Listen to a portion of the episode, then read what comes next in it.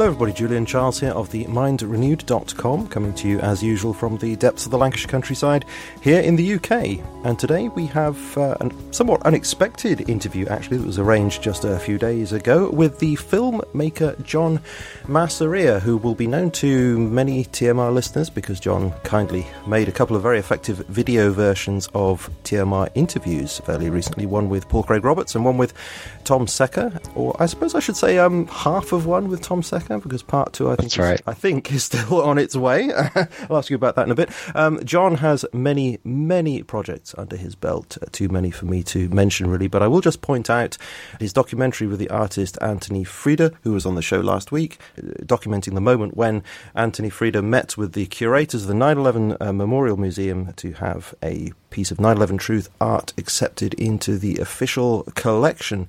Quite a short film, but I do recommend everybody to take a look at that. Anyway, we'll leave that for the moment. So I'll say, John, welcome to the show. Good to be speaking to you. Hi, Julian. Thank you very much for having me on. Well, it really is good to be speaking to you, actually. Um, so thank you ever so much for doing those things that you've done for the Mind Renewed. It's uh, really great. But I mean, I wish I could say more about you, but when I've looked at the details you've led me towards, they're a bit convoluted. So I thought probably the best thing to do would be to ask you to explain a bit more about yourself. What I've said hardly encapsulates what it is you actually do and the scope of the projects that you're involved with. So could you tell us more about yourself, what you've worked on, what you are working on at the moment, and um, perhaps some of the people that you've worked with as well? Sure. Well, Julian, um, just recently I just finished up uh, a small filming in New York with Michael K. Williams. Uh, he's an actor who played um, in Boardwalk Empire and The Wire. He was Chalky White, as many people might know him. He also played um, Freeway Rick Ross in Kill the Messenger. So that was the last project I worked on. That was something called uh, Unjust Justice right before that, I was working on SEAL Team 6 documentary about Extortion 17. You've also had the pleasure of interviewing Charlie Strange, the father of his slain son, Michael Strange, who was uh, the NSA SEAL Team 6 liaison in that whole debacle and how that helicopter got shut down and the three eyes in the sky were shut off. And that whole entire lie and setup was uh, all documented over a four, five day period tons and tons of research, lots and lots of paperwork going through. He has over 1,300 pages of photographs of his son not being burned. And that was a very moving project for me because I really felt the desire to help that man try to reach as many Americans as they could. Absolutely, and I find it a great privilege being able to speak with him as well. It was a case that had interested me and concerned me for quite some time, actually. So it was very good to speak to both of them, Mary as well. Um, I mean, is that documentary reaching completion now? Uh, they're still working on the completion of it. I know I seen a 15 minute clip of what they did. They're working on it in California. Uh, the production was done by a man named Don Sikorsky. He does a lot of films about military and such, and he had me go out there and do the interviews and the filming and the audio and all that stuff. And I thought it came out beautiful. We'll have to see how they present it. Uh, you know, I do have all the raw footage, so if they don't present every, I think there's a clause in there where if they don't release all the information, I have the permission from Charlie Strange to release whatever they don't use. So um, one way or another, the truth will hit the public mm-hmm. from that interview. And you've done work with uh, Richard Andrew Grove, Tragedy and Hope, is that right? Correct. Well, Richard and I are friends. Uh, I respect everything that he pretty much puts out. He's an intellectual. I've visited his home a few times, and his library is quite extraordinary. He's got over 4,000 books at his house, uh, all color coded with little tabs of paper meaning something to him. I didn't really ask him what each colored tab meant, but um, brilliant man. And we worked together uh, along with seven other film guys, camera guys, should I say, to film William Binney, uh, who's the NSA whistleblower out in uh, Connecticut. He uh, came by train. A lot of people don't know this, but he doesn't have the use of his legs. You know, that was quite a long trip for him. And to come out yeah. and do this interview was just amazing. He's an amazing man in my opinion, he's the first whistleblower to tell everybody that we're being spied on blanketly. Since 2001, he, you know, retired from or left the agency and became a whistleblower, along with Tom Drake and so many others. Mm. And that leads us to Tom Secker's thing that we did. I'm not quite finished with your interview with him because I'm not entirely sure whether or not Snowden is compromised or not. Mm-hmm. I'm still on the fence, and I think that's probably the reason why I haven't released it. I think that overall, he's a controlled leak. because if you look at all the other people that you know like thomas drake and william binney they were the first people why didn't they get more coverage back then some could say that there's more documentation there. There's more paperwork with Edward Snowden. But then you look at who he leaked it to, Intercept, and so on, and The Guardian.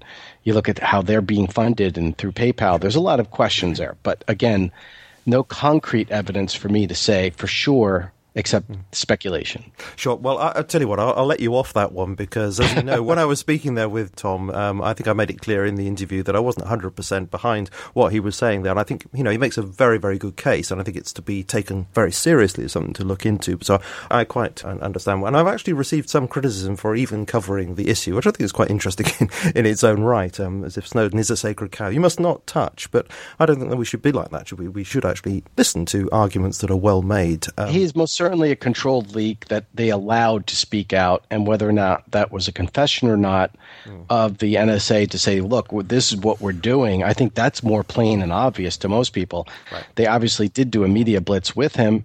Uh, William Binney, he really hasn't seen too much, uh, or Thomas Drake hasn't really seen so much. Maybe they're not as good looking or as flamboyant as, you know, Snowden. But um, you know, look, look at Oliver Stone is making a movie about Snowden again that I'm sure is going to be all theatrics and very little about what we know about how they're being funded. You know, the people that got the resources and the hard drives and all that stuff and how that was all theatrics. We know a lot about the case. I, I encourage other people to go listen to that section of your Tom Secker interview and make a decision for themselves. I'm still not throwing it out, but I'm looking for a little bit more evidence. Sure. That's all. Yeah, absolutely. So if you don't do the second part, then I won't criticise you. I shall understand the reason for that. Okay, so we're, we're, clear between us why why that is the way it is. So I mean, how did you get into film production work itself? Is that something that you've done pretty much all your life? No, I guess I should really start from when I uh, became an activist because I didn't choose it. It kind of chose me. Uh, I owned a business in Westbury and, and Hempstead and, and Brooklyn that dealt with chemicals, PFOAs. I didn't know much about them. They were called Teflon.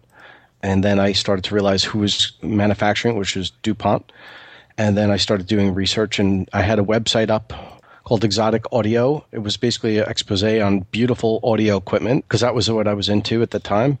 And I used that side sections, like on the left and the right, to do news articles that would kind of inform people. So I did a big expose on the uh, PFOAs or C8 from DuPont, which is basically an additive to make um, Teflon products and the like, uh, liquid or whether it be metallized compounds that are manufactured, and the implications on the weather and the environment, uh, how it goes into every living cell. It goes into all living bodies with blood. They go into the water systems. It's basically polluted every single surface on the earth with PFOAs. Now, this is a definite thing. You know, there were lots of cases of this poisoning going on in the water system. So I felt compelled to make articles about it. And every time I did that, this is back in the 1990s, like 96, 97. Uh, the internet was kind of new. Uh, anyway, they started to scrub all the articles that I would link to. So I would show the picture and then have a link, and the next few days the link would be gone.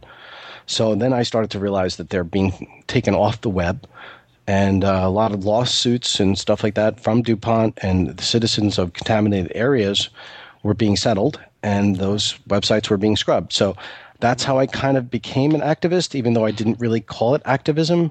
I was just doing my part to let people know that this was going on and what I did find out is that every single living being on this earth, whether it's a fish, whether it's a, a reptile or or a human being or whatever it is, it doesn't matter. As long as it breathes and has blood, it's affected with PFOAs. The effects of this is still being discovered, and if you want to know a little bit more about it, um, PFOAs was originally designed to coat the wiring on the nuclear bombs that were done in the 1940s. DuPont had the patents on it and they were working to mix oil and water together and make it stick. And that's why it's so prevalent because it goes into the hydrological cycle and gets recycled into the, the clouds and then back into your water system and so on and so forth. It never goes away. It continuously affects our, our water system today. Nobody talks about it because it's been highly scrubbed. Okay, so there is a suspicion there that it is actually detrimental to life. Well, it, it is a bioaccumulable. Uh, it goes through your system and then flushes out and then goes in again and goes out. But it's bioaccumulable in the sense that it's not going away, it just keeps accumulating. It goes into the fatty tissues of the body and it causes cholesterol increases. That's what they have already admitted, but they say that, oh, don't worry, this will not kill you per se. But there are all sorts of implications in PFOAs. But with the world the way it is now, there's so many other issues that PFOA has kind of been swiped to the side, you know, because there's nothing you could do about it. It's going to continuously multiply in the environment. There's nothing that will get rid of it. So let's move on to the yeah, the next sure. bad thing in the world. Sure. Um, it is indicative of a certain irresponsibility, isn't it, in the way that human beings tend to conduct their affairs. And so it's a good reminder to us to be wary of just chucking things out into the environment, hoping they're not going to hurt anybody, uh, especially if there's something like that that's not going to go away. Anyway, as a consequence of that involvement, then you presumably thought that you would turn to filmmaking as a way of speaking about this kind of thing. Well, uh, originally I did uh, some short things. Uh, people would talk on the talk radio, and they had no videos, so I felt compelled to make small little videos for these people just to get the word out, and it did help. Um, one man, his name was Dane Wigington. He was ready to give up on what he does, and I just loved this talk that he did with Russ Tanner.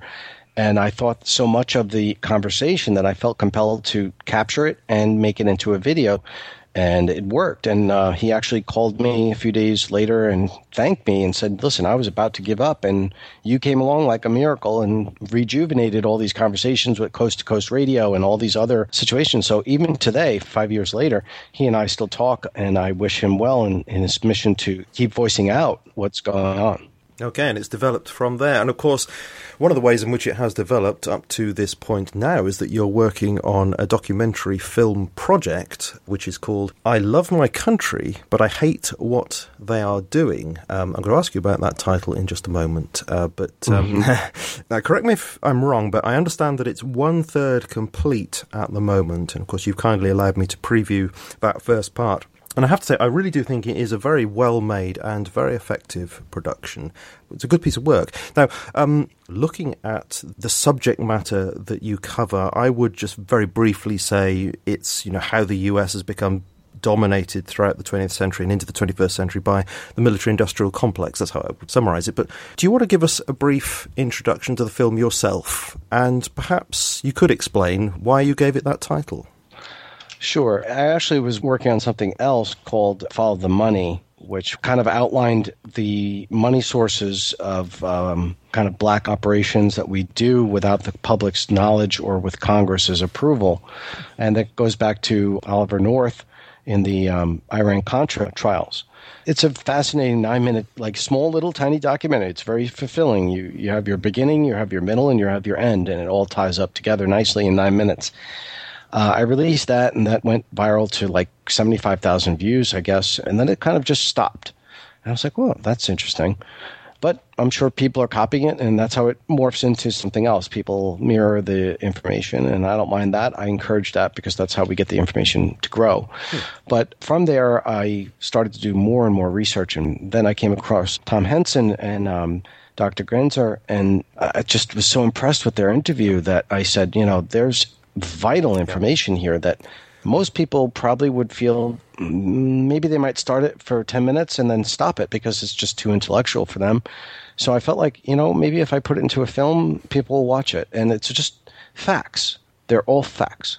Yeah, I like the way you do that. It's a good point actually, because yes, it is a bit dry, isn't it, listening to such an interview? I mean, he's a he is a good speaker. There's no doubt about it. But yes, quite. If he's listing fact after fact, you know, people can switch off. But by having the structure of the the video presentation, I think it does keep people's attention really very well. Um, talking about the title, I know that you had a number of choices that you were wondering about, but you did go for that title in the end.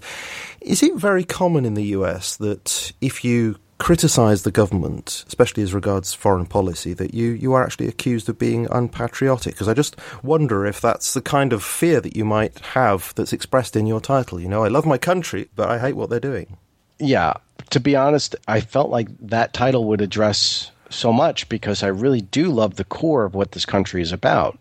Mm. You know, you guys have your Magna Carta and we have our Constitution. I love the Constitution. I think it protects almost all of our rights, almost all of them that are given to us by birth.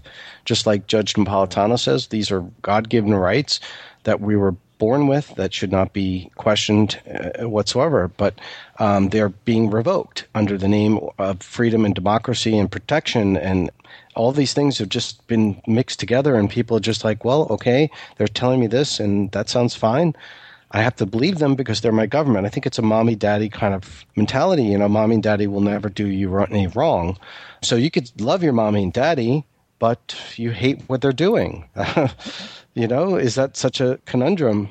If you were to ask Anthony Freda, and he and I did so many interviews together, he would say, listen, it's your patriotic duty to speak up when there's corruption. If you're standing by and letting people get murdered, or if you're letting corruption go on, let's face it, if you and I were to trade drugs or drug money uh, with a, a, known terrorist organization like HSBC, who's been caught not just once but three times, and we have whistleblowers coming out of the woodworks all the time saying, listen, they're still doing it. We would go to jail for just $100 if we traded with any one of those organizations, whether it be drug runners or gun runners, but they can do it. That's more than a hypocrisy. This is crazy, ludicrous. This is craziness. These people have to wake up and say, "Oh my God, really?" There's too big to fail, and there's also too big to be held accountable for anything. absolutely, absolutely uh, nobody's assets were seized. Are you kidding me? This should make everybody upset. This is not about my country. These are about a few corrupt people that have infiltrated every aspect of control and written laws to protect themselves. It's so crazy. It's out of hand. This country's gotten out of hand, and we're supposed to be the beacon for hope and truth and freedom and democracy. But we're using that as a guise for false pretext to control more resources. And of course, this is Dr. Daniel Ganser's point, isn't it? Because he does a lot of research with resources and how war is used, you know, justifying getting hold of resources. And uh, towards the end of your film, in the interview that you use, he, he said that he did actually believe the kind of official position on things that, yes, all these wars that the West are involved with is to do with, you know, helping around the world. And he's come to realize that's not the case through his research. And he lists masses and masses of bombing campaigns that the US has led uh, since the Second World War. And it's an absolutely amazing list, isn't it? I mean, Korea, Guatemala, Indonesia, Cuba, That's Congo, it. Laos, Vietnam, Cambodia. It's just an incredible. Yeah, when it's listed out like that in the film and he talks about it, each part is broken down it's hitting you. Listen, we all know that we've been in wars, but do you realize how many wars? Dr. Ganser outlines it beautifully, and it goes hand in hand with the illustrations that I think I put to film. Tommy Hansen is a great journalist, a person who really cares about people in general. If that's me, that's me, that's Dr. Ganser, you know, that's Anthony Freda, that's Gerald Celente, that's Ken O'Keefe. We, we really do believe that people are the same if you're about treating everybody the same, then that's who I'm friends with. You know, if you think that a certain type of person deserves to be above the law and certain other people below it, then you're not my friend. And what, and what you're saying there is the kind of thing that the vast majority of US citizens would say, and the vast majority of British citizens would say, exactly right. We do want to treat people as fellow human beings. And of course, it is the fact that our societies have been hijacked by these agendas. It's not the US, it's not the British, it's this military industrial complex, and the, the powers that are behind that are bent on domination in various ways that uh, we need to be wary of and aware of. And I think your film makes that distinction very clearly. Yeah, and you know, the 31 minutes, Julian, the 31 minutes that I put there, there's one issue that I had with the Iran 1953 yes. coup, but I put that in the film. I don't know if I did the right thing by putting it in the very beginning of the first five minutes, but I needed to paint with the brush that is we infiltrated the government of Iran. I'm not a fan of Iran. I'm not a fan of any country. I'm a fan of humanity. So yes. let's just set that aside because that was one person who spoke out. But if we can go into a country that's duly elected, democratically elected person in their own country and put in a dictator, and not only that, we hired provocateurs we paid these people to riot in the streets and kill people and do as much damage as they could to make it look like, well, there needs to be a regime change, all under the guise of freedom and democracy. Meanwhile, we're doing uh, just the opposite, putting a dictator in, and just really the underlying cause is oil control. I didn't even include right. the oil control in there because that might be too much for people to handle. If we could do all those things, look at look at Donald Trump. Uh, look, I'm not saying I don't like any of the choices. I think they're all horrible. I can't believe that those are the choices for America. Are you kidding me? It's almost like Esquire magazine or some horrible Sun magazine. It's horrible. Every single choice is just a a mockery upon this country. Oh. But I'd like to see somebody like Patrick Wood be uh, elected, or somebody who's intellectual, who understands the history. Or I'll give him the good news. yeah, or Bill Still, who did the Money Masters. These are people that understand the real underlying problems of this world. I don't say world like you know just the United States. I mean we're affecting so many different countries, but at the same time, you know, Donald Trump was infiltrated. They definitely hired provocateurs to interrupt his campaign to make it look like these people really despise him. And now you need to look at 1953, and we did the same thing in Iran. We hired provocateurs to make it look like we hate this guy. And no, these are just paid provocateurs, they're actors acting out to dollars and bribery. If we could do this in 1953, only six years out of the CIA, you know, the CIA was just created six years earlier. We did this with the help of the MI6 and the MI5. If we could do that, all the other things make sense. We're not doing it for democracy. We're not doing it to make people free, make things better. We're doing it for the select few. I agree, and I actually think that it was a good thing to do. So, why do you think it was not a good reason to do it in the way that you did? I I think that a lot of people might just uh, again, just like in music, you have your beginning, you have your middle, and then you have your end. And I think the ending is beautifully strong. The middle is great, but that very first one quarter of the beginning I don't know if I'm convinced that that's the right thing to do. So right. it's only the first edit, Julian. So, you know, I haven't heard anything negative mm, about mm. it, but I just think a lot of people might turn it off and say, well, I don't want to know about 1953.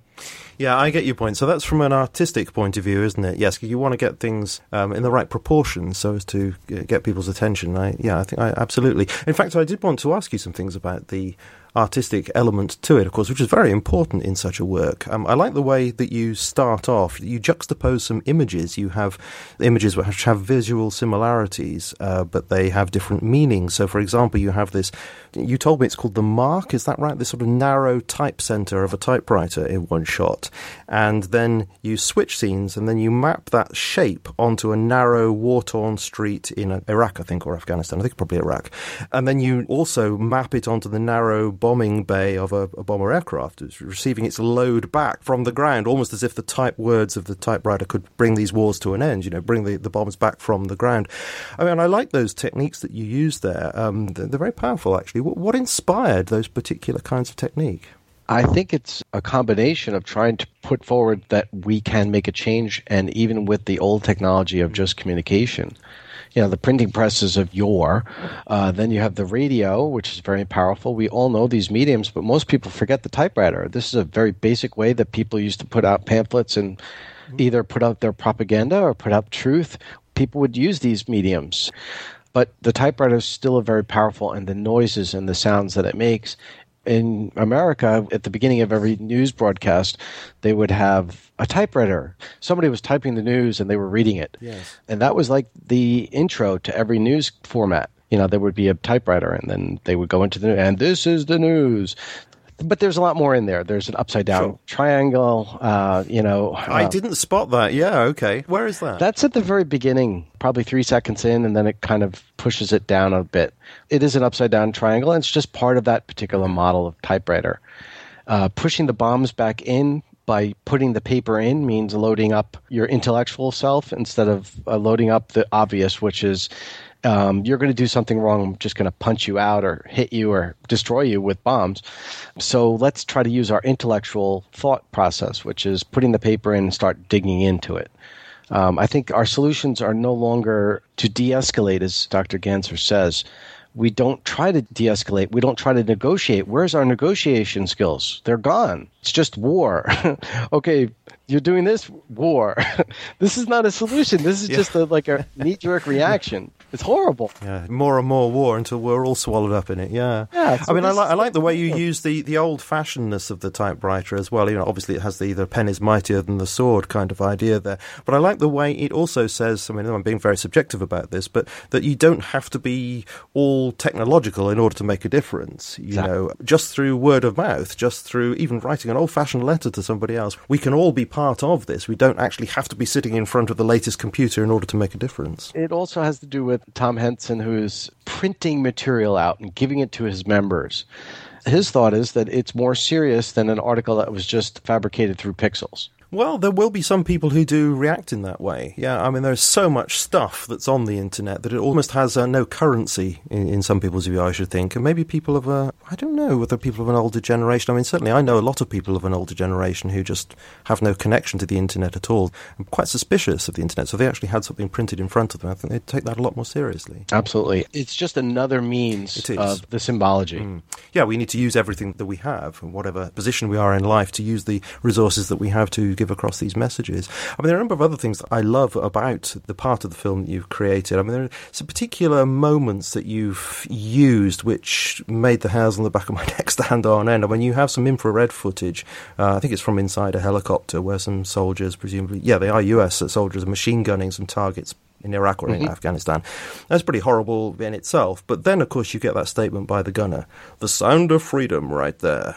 And, you know, you can hear the irony of the guy sort of struggling with what he's doing. You know, half of him is saying within his own mind, this is not right what I'm doing, and the other half saying, but we're doing it for freedom. And, and that sort of comes out in that ironic statement. And, um, you know, I, love, And- I love the way that you include things like that. Th- thank you. I tried to put, again, it's only 31 minutes, but it is very fulfilling because it has so much in it, in, in my opinion. I, I'm not trying to put words in anybody's mouth, but for me, I knew it was something special as soon as I released it. It's probably one of my best works. But will it be appreciated by people? That's to be seen. Um, but if you could see and digest what he says at the end of that, you're right. It's so ironic. Really, you're freeing people by killing them? Hmm, this is interesting. Exactly, yeah. and it's I'm not quite sure where it is, but uh, not long after that, you have that archive footage of the napalm bombing in Vietnam, where it's just burning up one farmer's house after another indiscriminately, and uh, you know, in many cases, of course, their families being swallowed up in this as well. And you have that soundtrack of California Dreaming going on at the same time. I think sung by the Mamas and Papas. I'm not sure. Um, was it you who combined those two? No. Um, Right. Somebody took really awful footage and just put it to that soundtrack, and I took much better, higher resolution footage uh, and put it back to a higher soundtrack of that. I may change the song because um, if I do upload it or anybody else does copy it, then put it up on YouTube, California Dreaming will come up as a shared copyright, which they allow, but it kind of puts it up on a radar and it might diminish the views. So um, I may change the song. The song doesn't necessarily matter. No, it's a very evocative song, though. I can see why whoever originally chose to put that to it uh, and why they made that decision. It had a very much uh, like an Oliver Stone esque feel to it, and that's why I liked it because it's so awful, and then you have this cool song. it's terrible. Yeah, Terrible. absolutely. Almost brings tears to your eyes, doesn't it? Uh, Yeah. just just horrendous. And something about you know one house getting destroyed by this firebomb, and then one getting missed, and then another one getting hit. Just the sheer chance of it. It's you know, just random bombing on random horrendous. people. Yeah, yeah. random. It's random bombing, and and and we've only refined that with the drone program and through many many papers. Uh, the drone program has has extended that randomness and trying to say it's targeted. Yet, really, I mean, don't you think a sniper would be better for targeted killing? but alas, we don't want to sacrifice any soldiers. Uh, that's the lie that people have believed really we're not sacrificing soldiers now they're not killing themselves two or three a day from suicide for, for what they're doing abroad that's what's happening in america you ask people like charlie strange he'll tell you the soldiers are coming home and committing suicide because they can't stand themselves with what they live through they can't stand it Yes. Well, I picked up on something of that, you know, that, that phrase, you know, there's the sound of freedom right there. I picked up something of that, you know, who knows what happened to that guy, um, but he's obviously struggling with himself. It's it's terrible, but again, I don't think the film is over the top. Like I don't show tons and tons of dead children. you don't. You do it symbolically, actually, and I often think that's much more effective than just going for the guts and the gore. I mean, you use um, Anthony Freda's piece, I don't know what it's called, but with uh, Obama uh, sort of flying in the night as a winged bird, and it sort of sounds funny, but when you put it in mm. context with, with those drones, those white gleaming drones in the blue sky, as if there's something wonderful, yes. and then you see Obama sort of flying as a bird in the night, it, it's, that's just creepy. That says more than if you shown some atrocities, to be honest. So, you know, hats off to you for doing it that way. I think it really works. Well, I mean, Anthony Freda is a brilliant artist. Yep. His art has been seen around the world. You know, look, I think that if somebody did this to your family, you would care. If they're stealing money from your pocket and you have no money for your future kids' kids, you need to know why. This is vital information being presented, but most people are. I think that they want their couch and they want their potato chips in their hand and their remote control uh, or their pint, as you say, and just relax and not worry about a thing. Everything's okay. Julian, everything's okay, right? yeah, everything's okay. Yeah, and as I, as you say, I do actually have a beer here, and I'm enjoying I'm enjoying it. but that's only because things are, as it were, in my little world here at the moment, okay, and of course in many people's worlds, okay. But it's soon going to be the case that it's not, and things are going to get worse. And we know that we've got this crash that's uh, going to be upon us at some point in the not too distant future. So many people are saying this, and when that happens, I think a lot of people are going to be forced to wake up and uh, take seriously these kinds Precisely. of things. So, I mean, it's great that you're out there uh, doing this kind of thing so that one of know, the people... biggest things, Julian, if I could just add, yeah, I do, is Brazil and things in Venezuela. People need to look at these countries and see what's going on there with the bankers. I just can't.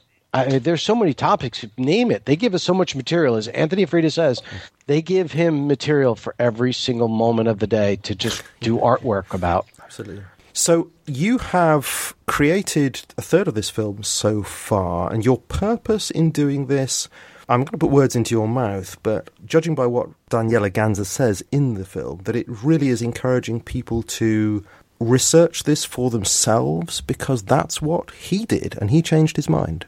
Absolutely. I I could say that listen, there's been tons of documentaries about Gulf of Tonkin or 9/11. This doesn't even really touch upon those. This is just about what have we been up to and why are we doing it? Really, you have to look at this. You have to see the facts of just the wars in general and what leads up to them. I don't pick apart every single war, but I do want people to do more research. But I want them more to do mm.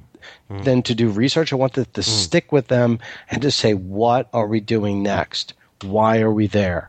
Mm. And you want people to be affected also in an emotional way, but as I said before, not in a sensationalist way, but to be deeply affected by it and engage with this. I want them to think about this. And a lot of people told me I watched that three or four mm. times, and I still am getting information yeah, from it. That's true. I want to make a plug for Bill Still or William Still, who who wrote The Money Masters, because right after I watched that, and that's a three hour documentary, I listen, I watch a lot of stuff and I read a lot of stuff. I went through the transcript of the Iran Contra thing. That was really beautiful work for 30 hours of my time to go through all the transcripts and the videos and such.